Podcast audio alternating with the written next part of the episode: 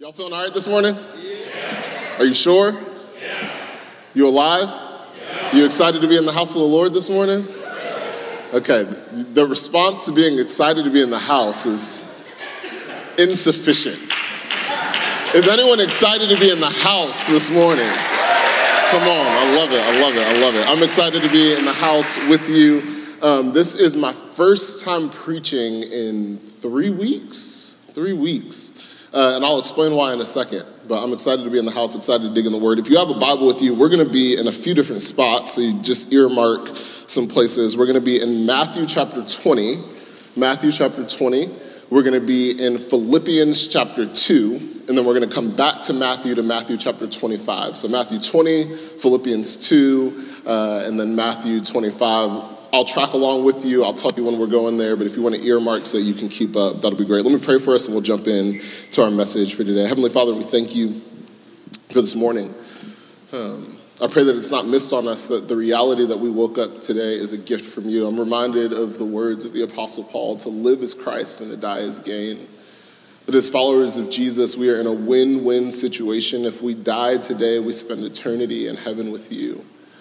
Um, but if we woke up this morning, that means you still have a plan and a purpose and a hope for our life. And so um, the reality that we're in this room today is not a mistake. You have every single one of us in here for a reason. And so I'm asking, Lord, that you would reveal yourself to us more today. That as we open up your scripture, that you would speak to us, that you would change our hearts. Holy Spirit, if there's areas where we need to be encouraged, would you encourage us? Areas where we need to be convicted, would you convict us? Areas where we need to be changed and transformed, would you do that work in us? The reality is, I can say words, but I can't change hearts. And so, Lord, would you do what only you could do? Would you breathe on this word? Would you breathe on this message so that we might live different than the way we came in? We love you. We thank you. We pray these things in Jesus' name. Amen. Amen. So my name is Gerald Fadayomi. I do have the unique privilege of pastoring a church in Roswell, Georgia. We started about two years ago called Home Church. Um, and it is one of the greatest joys of my life getting to pastor that community and love on the families that God has entrusted us with. But I will tell you, beyond pastoring the church, um, the greatest joy of my life, my greatest privilege, my first ministry, my first pastoring responsibility is my family. And I absolutely love my family. Um, I'm a dad, so I had to bring pictures of my family, so I brought some. Uh, this is right here my wife and uh, our four kids right there. Uh, so that's my wife, Kylie. Um, on the bottom, you'll see our identical twin girls, Wesley, Grace, and Zoe Faith. They are three years old. They are full on three-nagers. I love them. Um, the one that I'm holding, uh, I'm not allowed to say that I have a favorite because I don't have favorites, but I have favorites in seasons. And in this season, she's my favorite. Um, her name is Trinity, and she is like a gift from God. She's the easiest kid. She's always smiling. She gives me a huge hug in the morning. I love her. Uh, and then our fourth child, she is legitimately four weeks old. Four weeks old. Um, she was born four weeks ago. Uh, yeah, I know. You're like, he clearly hasn't gotten any sleep, okay? Don't judge me. Um, but she's amazing. Her name's Lively, and I keep telling my wife we shouldn't have named her Lively because she's living up to her name. Um, and so I'm like, it's not too late. We can change it. Can we change it to like Serenity or something? Because that would, that would be really helpful.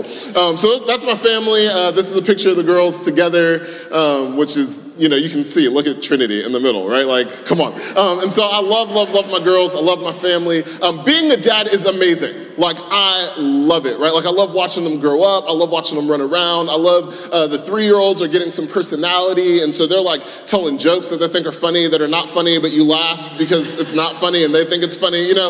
And so, like, all of the personality is happening. Um, I'm watching them try things for the first time. I'm watching them overcome fears for the first time. I'm watching them be able to start to understand faith and wrestle with things and ask questions about things, right? Like, the, being a dad is amazing. And I've had some pretty incredible moments with my girls. In fact, this week, this week, not an exaggeration, like a couple of days ago, um, my daughter Wesley, who's our oldest, at bedtime, which bedtime is like purgatory for the parents in the room. You know that, right? Like it's normally not good. Um, but at bedtime, my three year old Wesley, she walks over to me and she goes, Daddy. I said, Yeah, Bubby. And she takes her hand, take her hand out and she puts it on my chest. I go, What are you doing? And she goes, Shh. She goes, she goes, shh. I feel Jesus. He's in your heart. And I'm like, oh my gosh. Like, take me now, Lord, right? Like, it's not gonna get better than this. She's gonna be a teenager at some point, and she'll never look at me like that again, right? And so I love, love, love being a dad. But um, is this a safe, is it, Ben, can I be honest here? Can, is this a safe place? Um, as much as I love being a dad, there are moments that I wanna drop kick my kids in the throat, right? Like, I love y'all. If you touch me one more time, like, get off me, you know? Like, I love my kids. And some of y'all are judging me right now. You're like, can you say that? You thought it. So don't judge me for being vulnerable when you're unwilling to, right? Like, I love my kids, but there are moments where they just drive me up the wall. And I'm like, I am a 34 year old grown man, and a three year old is able to do something to my soul and spirit that I'm starting to wonder if I'm even saved anymore, right? Like, what is happening here, you know? And so over the last three years, I've had these moments, right, where like these, these, these highs with our girls, but then there's these, these lows, these moments where you're just like, oh, like I'm so frustrated, I'm so annoyed, I'm so mad. I find myself trying to negotiate with a three-year-old. And so over the last three years, I found myself asking myself in moments like, and this is, I'm dead serious now, what's wrong with me? Like, why do I find myself so annoyed and so frustrated and so bothered by a child who I chose to bring into this world? What's wrong with me?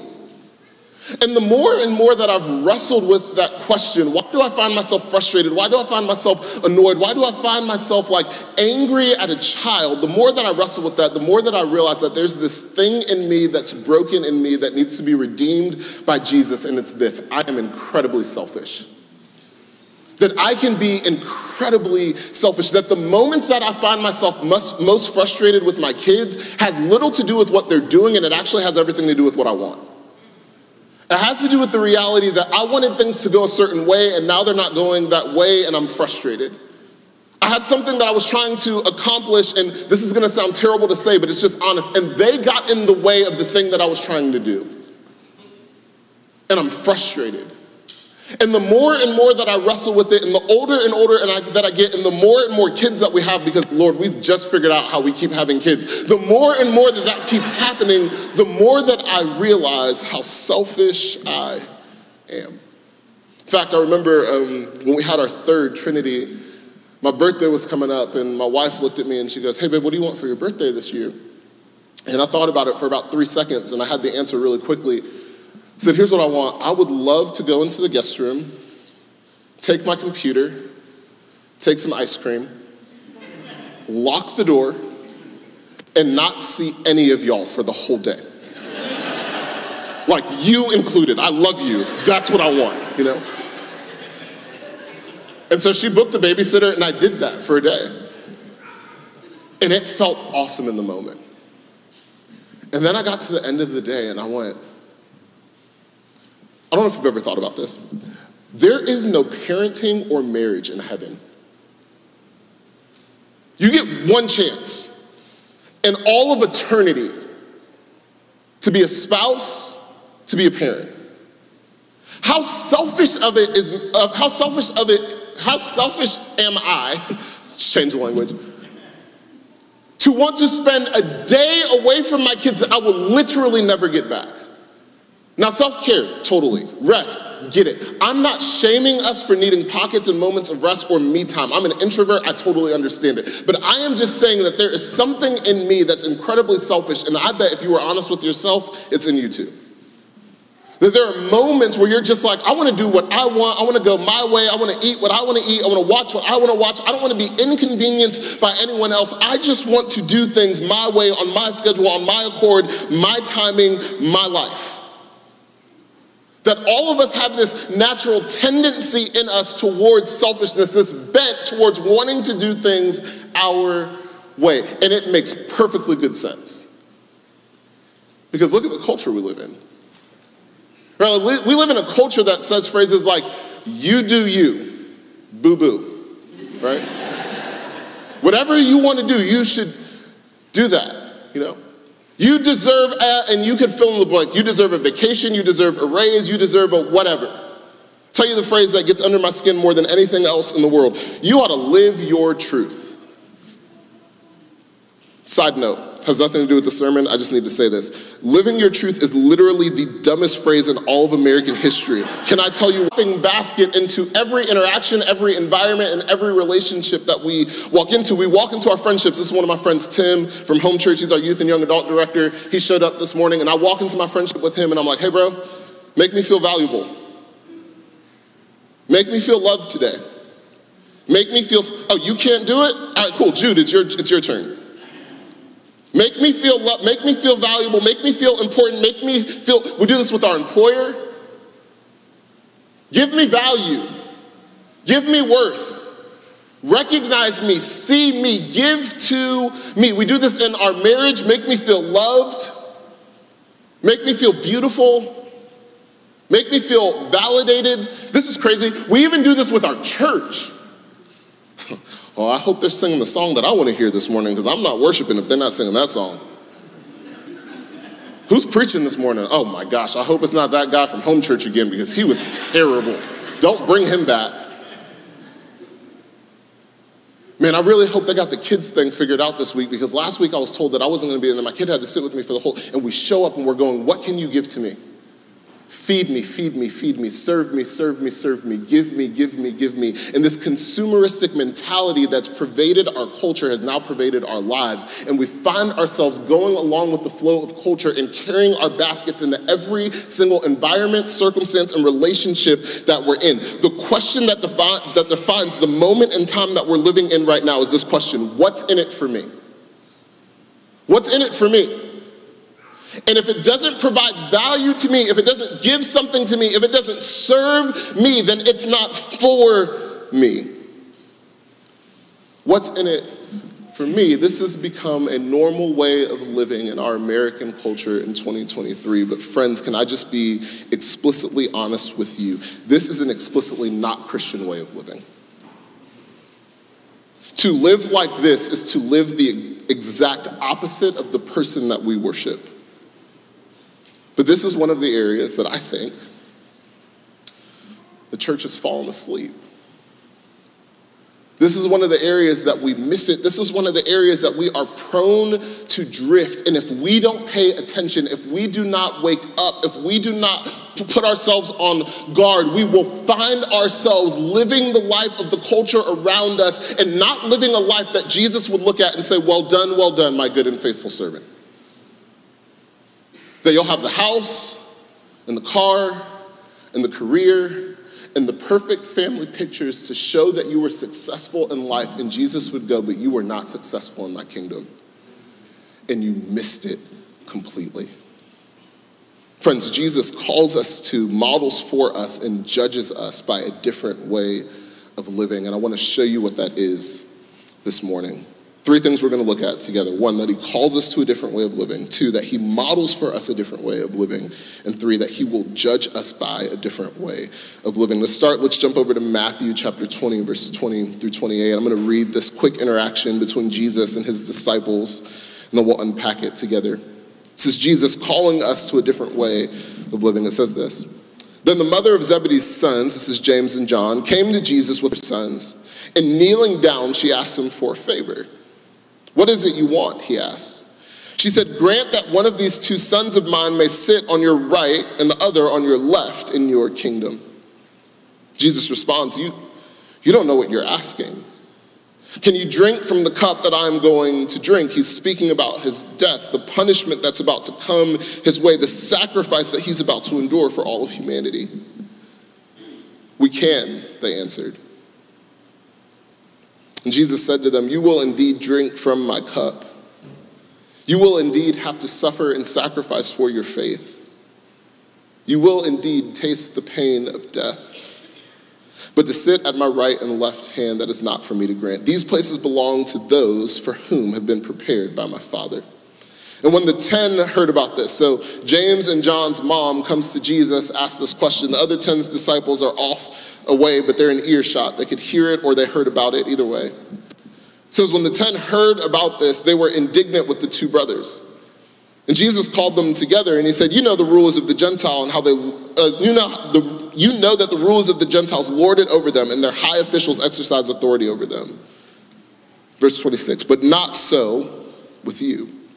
Instead, whoever wants to be great among you must be your servant, and whoever wants to be first must be your slave. Verse 28 Just as the Son of Man did not come to be served, but to serve and to give his life as a ransom for many. So James and John pull a move that I used to pull in middle school. Like I wanted my friends to spend the night, and I knew that if I asked, my mom would say no, so I'd get my friends to ask so she couldn't say no to them, right? And so James and John are like, all right, we've been tracking with Jesus, we've been hanging with Jesus, we want to be significant, we want to be important, we want to be valuable, we want to be at the right and left hand of Jesus in his kingdom. But we know we can't ask Jesus for that because that just looks selfish. So instead of us asking, let's get our mom to ask. And so mama shows up and she's like, Jesus, hey. You know how my two boys have been hanging out with you for a little while? It's like, yeah, I know. I also know what you're gonna ask. I'm God, so you can just like cut to the point. I was just wondering, like, could you make sure that they're significant? Could you, could you put them on your right and left hand? Could you give them power and authority in your kingdom? And Jesus goes, hey, just so you know, like, that's not up to me. That's up to God the Father. They're going to suffer. They're going to have to deal with the reality of what it means to be a follower of me. But, but, but as far as my right and left hand, as far as authority, as far as power, that's not for me to decide. God the Father is going to decide that in eternity. And the two brothers are hoping to get this position of power and influence, and they're kind of shot down, but it actually gets worse than just a no because the other 10 dudes hear the story. And they either hear what happened or they heard it for themselves, and now they're frustrated. They're going, Really, bro? The audacity of you to ask to be at Jesus' right and left hand, and not only the audacity to ask to be at his right and left hand, to get your mama to do it, really? That's what we're doing now? And they get they're frustrated. And I imagine there's this conversation that's happening among them, like, how dare they think, of course, if anyone's gonna be the right hand, it's gonna be me. Like, I'm Peter, I'm the rock, like, I'm, of course it's gonna be John, come on, like, ain't no way, you know? And this conversation is ensuing, and Jesus steps into the conversation and he goes, whoa, whoa, whoa, whoa, whoa, you guys got it all wrong. You got it all wrong. He goes, you know how the Gentiles operate. When we see the word Gentile in the New Testament, you can translate that to culture. You know how the culture operates? You know how the worldly people operate? He goes, the worldly people operate in this mindset. They work their way to the ladder to get to the top, and then they lord their authority over the people. That they work their way into a position where they are served by everyone else. And the question that they get to ask in this position of authority is, what's in it for me? How are you going to serve me? How are you going to benefit me? How are you going to give to me? How are you going to submit to my authority? And Jesus goes, Yeah, that's the way the world does it. But not so with you. No, if you're going to be my follower, if you're going to be one of mine, if you're going to belong to me, then you have to understand that my kingdom is flipped upside down. And my kingdom, it's not about getting, it's about giving. In my kingdom, it's not about climbing the ladder. In my kingdom, it's actually about becoming the ladder for other people. In my kingdom, it's not about you, it's about others first. In my kingdom, it's not about status. Uh, my kingdom, you know what it's about? If you want to be great, he says, you have to be a servant. Because my kingdom's not about status, it's about service. And if you want to be great in my kingdom, it's going to require you to serve. Again, cheesy. I used to be a youth pastor and I'm a visual learner. Jesus is going, hey, if you're going to follow me, you got to put that down and you got to pick up one of these. He goes, You don't get to walk into every relationship going, What can you give me? If you're a follower of me, he goes, You walk into every relationship and you go, How can I serve you? How can I benefit you? How can I love you the way that Jesus has loved me? How can I give to you? He goes, You don't walk into your company going, Make me important, make me valuable, make me seen. You walk into your company and you go, I cannot imagine the weight of carrying this organization through the last three years of a global pandemic and what looks like a coming recession. Boss, is there any way I can serve you? What do you need? He says, if you're an employer, you know what this looks like? It doesn't look like you going, you showed up at the company and I pay you, so do your job. It looks like, hey, I know you have a job to do, but I care more about you than what you can offer me. So I'm gonna sit at your desk and go, how's your family? How are you doing? Because if you're gonna be my follower, it's not showing up at your church going, play the music I like and make sure that the ministry is working the way that I want it to and preach the sermons that I wanna hear. It's you showing up and going, I've been uniquely gifted and wired by God with skill sets that no one else in the room has, and we're the body that works together, so I gotta show up and bring my best in order for us to be our best. So I gotta serve. I got to show up and give what God has given me for the benefit of others. And Jesus is going, if you are going to be my follower, if you're going to be one of mine, you cannot give into the stream and the rhythms and the flow of culture that teaches you to be all about me. You have to look at every opportunity, every relationship, every environment as a place for you to serve the way that I have served you. Verse 28 Just as the Son of Man, did not come to be served, but to serve. And to give what? His very life as a ransom for many. And so Jesus calls us to a different way of living. He says you must put down the shopping basket and you have to put on the shovel. So, first, he calls us to it, but second, he models it for us.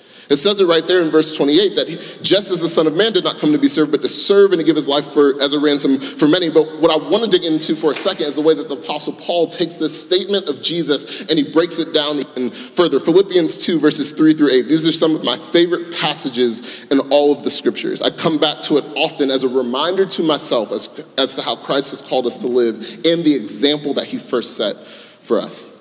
Philippians 2, starting in verse 3, it says this Do nothing out of selfish ambition. Um, I'm kind of like a, a nerd, and like every now and then I like to pull up my blue letter Bible and go to like the original translation and go to strong Greek translation and look at the definition and go, oh, actually, like this is better interpreted this way. And so I took um, a few hours. It took me a really long time to figure this out. Um, when Paul says do nothing, that word nothing in the original Greek, you know what it actually means? It means nothing.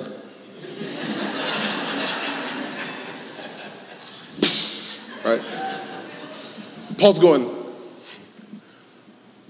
there's never an excuse for selfishness.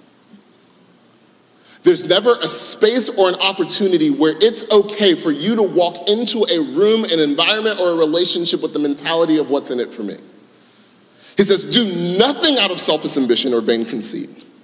Do nothing thinking about myself and what I can get out of it and how it benefits me and, and how I'm gonna win in this situation. He goes, Never think like that. He goes, Rather, in humility, what's humility? He says it right here value others above yourself. You've heard the famous quote, right? Humility isn't thinking less of yourself, it's thinking of yourself less.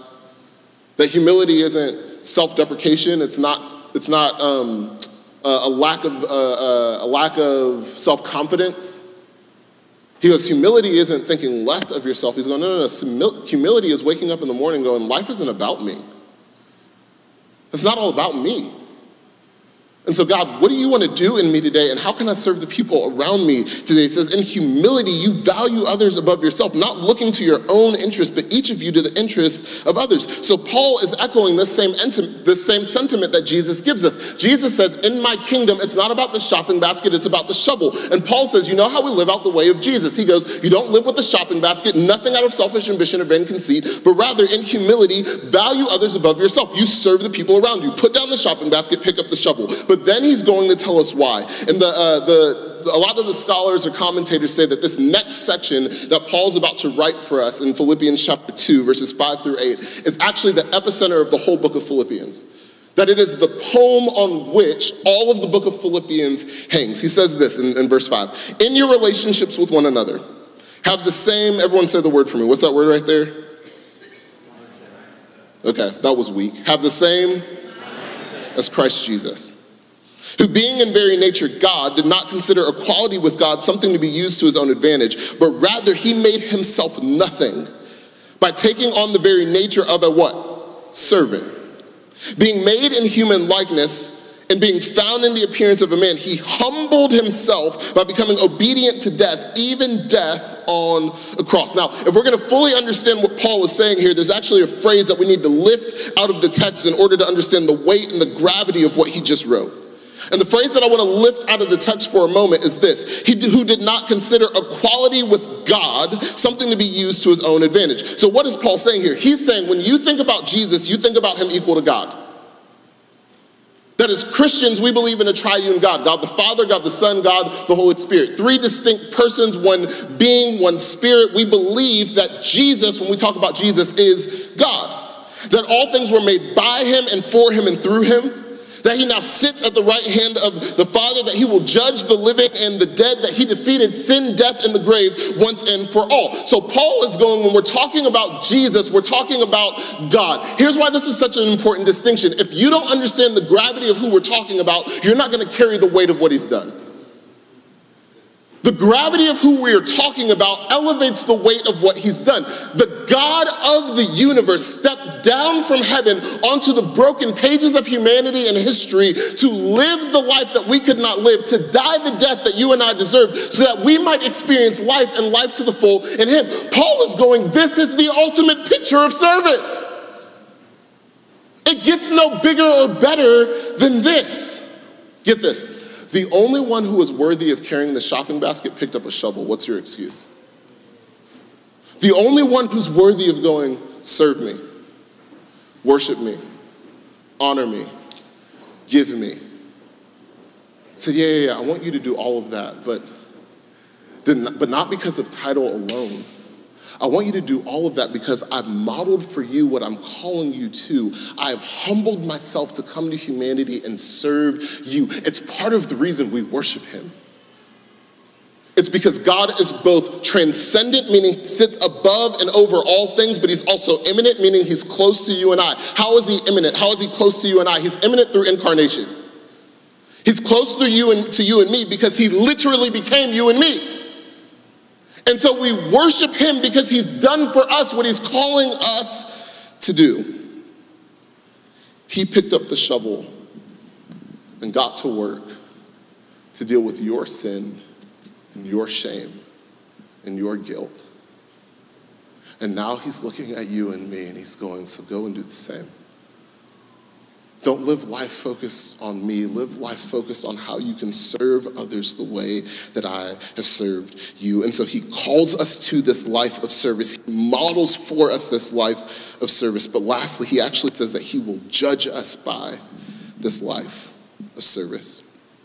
Matthew 25, verses 31 through 40 says this When the Son of Man comes in, in his glory, and all of the angels with him, he will sit on his glorious throne. All the nations will be gathered before him, and he will separate the people one from another as a shepherd separates the sheep from the goats. He will put the sheep on his right side and the goats on his left. Then the king will say to those on his right, Come, you who are blessed by my Father, take your inheritance, the kingdom prepared for you since the creation of the world. For I was hungry, and you gave me something to eat. I was thirsty, and you gave me something to drink. I was a stranger and you invited me in. I needed clothes and you clothed me. I was sick and you looked after me. I was in prison and you came to visit me. And then the righteous will answer him, Lord, when did we see you hungry and feed you, or thirsty and give you something to drink? When did we see you a stranger and invite you in, or needing clothes and clothe you? When did we see you sick or in prison and visit you? And the king will reply, Truly, I tell you, whenever you did for one of the least of me, or one of the least of these brothers and sisters of mine, you did for me. Jesus says, Hey, um, yeah, I, I defeated sin, death, and the grave once and for all. I was crucified, resurrected, but don't miss this, I also ascended. I left and I left the church with a mission to go and make disciples of all nations, baptizing them in the name of the Father, Son, and the Holy Spirit, and teaching them to obey everything that I have taught you. It says, in the way that you make disciples, the way that you, the way that you lead people to know me, the way that you teach people is in the same way that I've modeled for you, the way that I showed up to you, humbly and serving you. So go and do the same and lead people to know me. And he says, and one day I'm going to come back. And when I come back, I'm going to gather all of the people of the world together and I'm just going to slowly begin to separate them. Hey, you go over there, you go over there. You go over there, you go over there. And then he says, I'm going to look at the ones who are on my right and I'm going to celebrate them and they're going to receive their inheritance. And I'm gonna look at them with pride in my eyes because of the way that they lived. And all of us would be wondering, well, what did they do that deserved such a response? And Jesus goes, oh, they saw me hungry and they fed me. They saw me thirsty and they gave me something to drink. They saw me in jail and they, they visited me. They saw me sick and they cared for me. He goes, You know what they did that made them different from them that served? They served the people around them well. They loved people the way that I have loved them. And because they've done that, they have shown to me that they really belong to me. Hear me. Your service does not save you, but your service shows that you've been saved. And Jesus is going, hey, your works are never going to be enough to get you to heaven.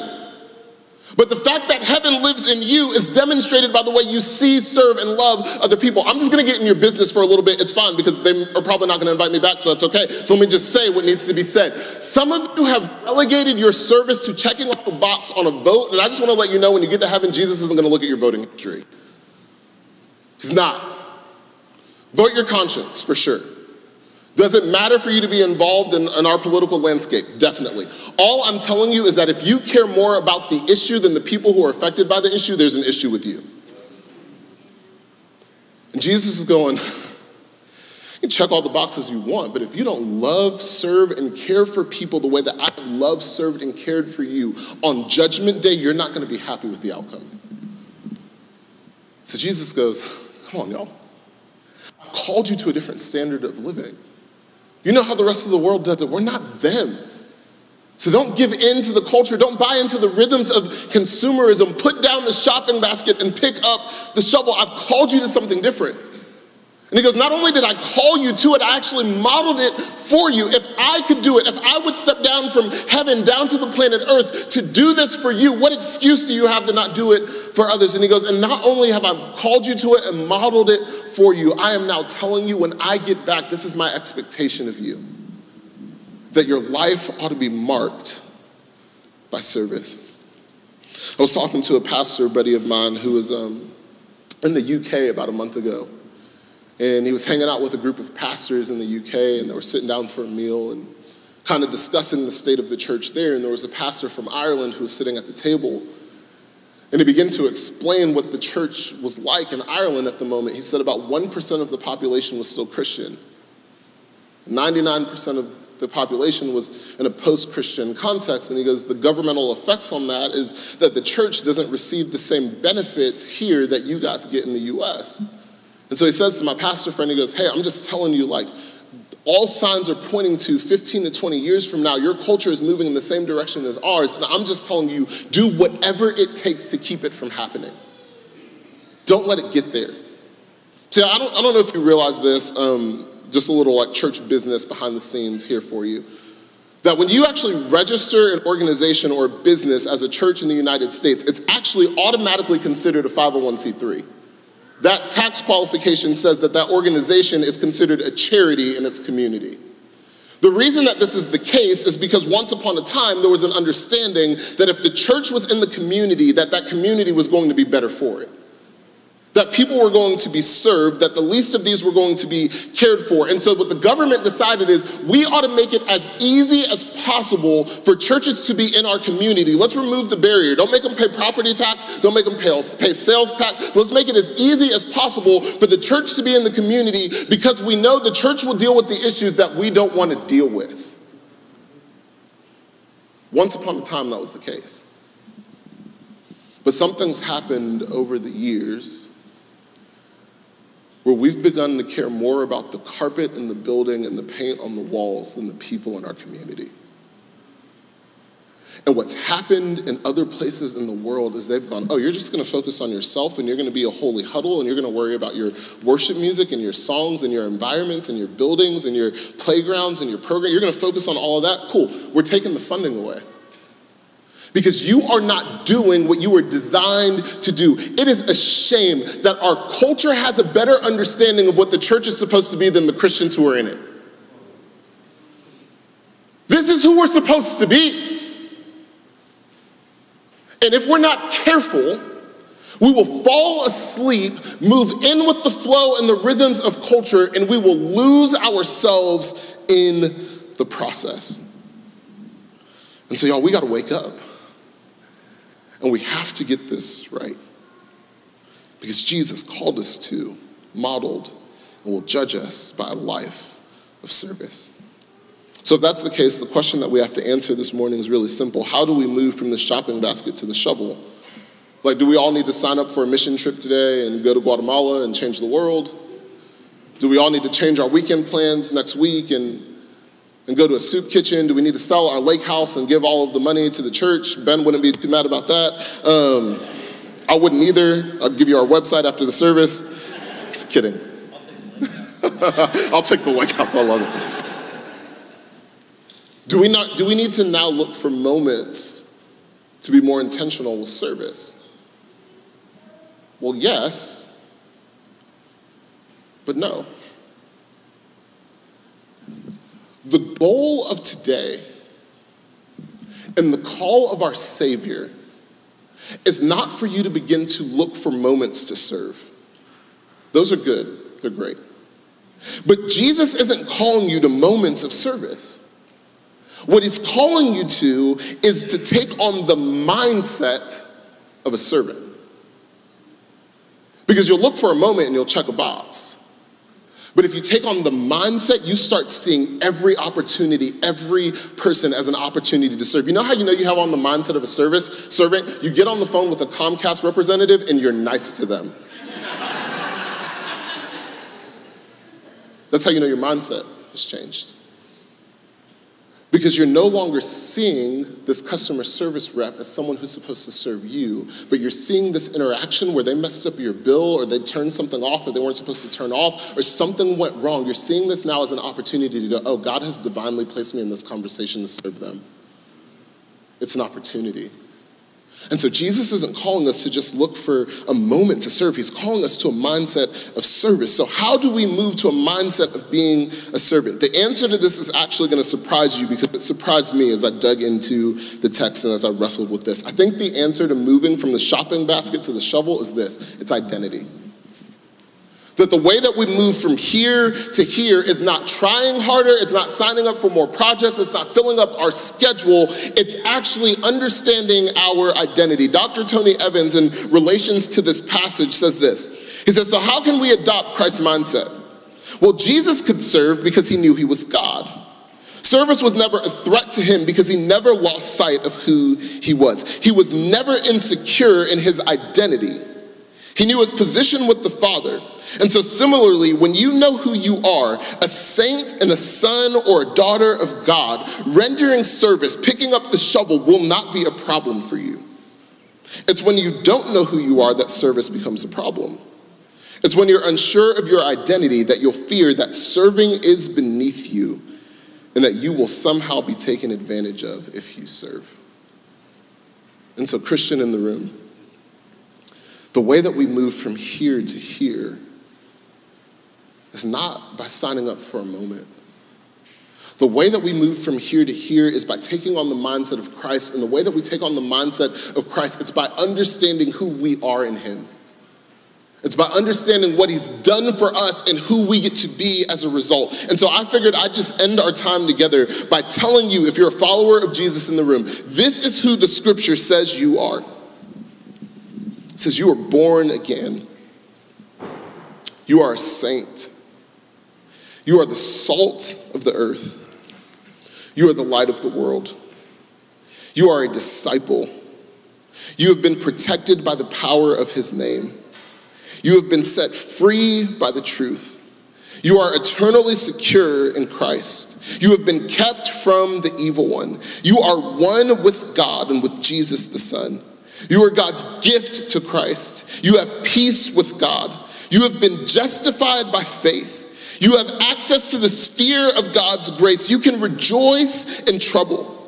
The love of God has been poured into your heart. That Jesus would touch your heart and go, I feel me. I'm there. You've been reconciled to God. You have been raised to walk in the newness of life. You have been united with Christ through his death and his resurrection. Your old self has been crucified with Christ. You are no longer under the law, but under grace. You have eternal life in Christ Jesus. You have been freed from the power of sin. You are free from condemnation. You are a servant of God. You are led by the Spirit of God. You are joint heirs with Christ. You can be confident that all things will work together for your good. You have been conformed into the image of Jesus. You have been given all things. You are inseparable from the love of God. You are more than a conqueror in Christ. You are God's temple. You are washed, sanctified, and justified by the blood of the Lamb. You have been bought with a purchase. You are triumphant in Christ. You are an, an ambassador of Jesus. You are strong even when you are weak. You are redeemed. You are filled with the fruit of the Spirit, which is love, joy, peace, patience, kindness, goodness, and self control. You have been blessed with every spiritual gift. You are a new creation in Christ. Can I just say that again? You are a new creation in Christ. The old is gone and the new has come. You are made alive in Him. You are saved by grace. You are God's handiwork, which Christ created, which was created in Christ Jesus for good works. You have access to Jesus and to the Father. You can walk boldly into Christ's presence. You have been renewed in the spirit of your mind. The old man is off. You were once in the darkness, but now you walk in the light of the Lord. Lord, He who began a good work in you is faithful to complete it. You are a citizen of heaven, so you live by heaven rules, not by worldly rules. You can rejoice in the Lord always. You are a child of God. That is who you are. And son and daughter, when you hold on to that reality, when you understand that truth, it is way easier to pick this thing up and go, oh, God's done some things in me, so I got some things to offer. God's done some things in me, so I got some things to bring to the table. God's done some things in me, so I have a mission for our community. God's done some things in me, so I can serve my wife, I can serve my husband, I can serve my family, I can serve my church. God's done some things in me, so I have something to give. The way we move from here to here is we begin to identify with Christ. We take on his identity, we hold on to his mindset, and we make a decision that we will not live by the ways of this world. We will not fall asleep. We will wake up and be his church in the world. This is the invitation that God has offered you today. You've been called to a different way of living. He's modeled it for you. He will judge you by it. So now it's up to you to live it. I'm going to take just a couple of minutes to give us an opportunity to respond to this truth. And I want to kind of give three spaces for invitation here. The first is for some of you, there's a decision to be made today because the reality is you cannot serve like Jesus until you accept the fact that Jesus has served you. And the call on your life cannot be carried out apart from His Spirit living in you. And so maybe for some of you, the light bulb went off today that you realize, oh my gosh, God left heaven to come down to the pages of history to die the death that I deserve because of my sin. So I need to accept his free sacrifice for me today so that I can start living on mission. And so for some of you, maybe the invitation today is to decide to actually place your faith in the one who modeled a life of service for you. The second invitation is an invitation towards repentance. That maybe there's an area of your life that you realize I have been incredibly selfish. Maybe there's some places that you've given in to the rhythms of culture. And that word repentance, the word metanoia in the Greek, it means to turn, to change your mind.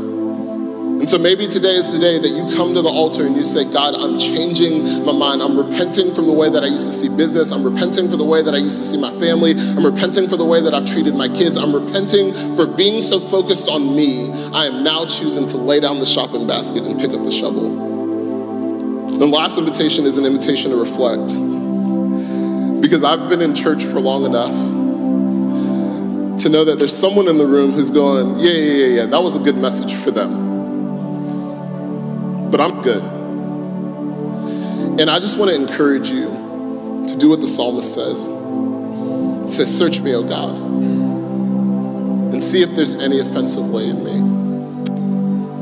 Because there may be a place that your heart's been bent towards selfishness that's been so normal for you, you don't even see it anymore. And you need God to show it to you now. So decide, repent, Let's take a few moments to let the Holy Spirit speak to us, to tell us what to do with this word, and then we'll worship together to close out our time.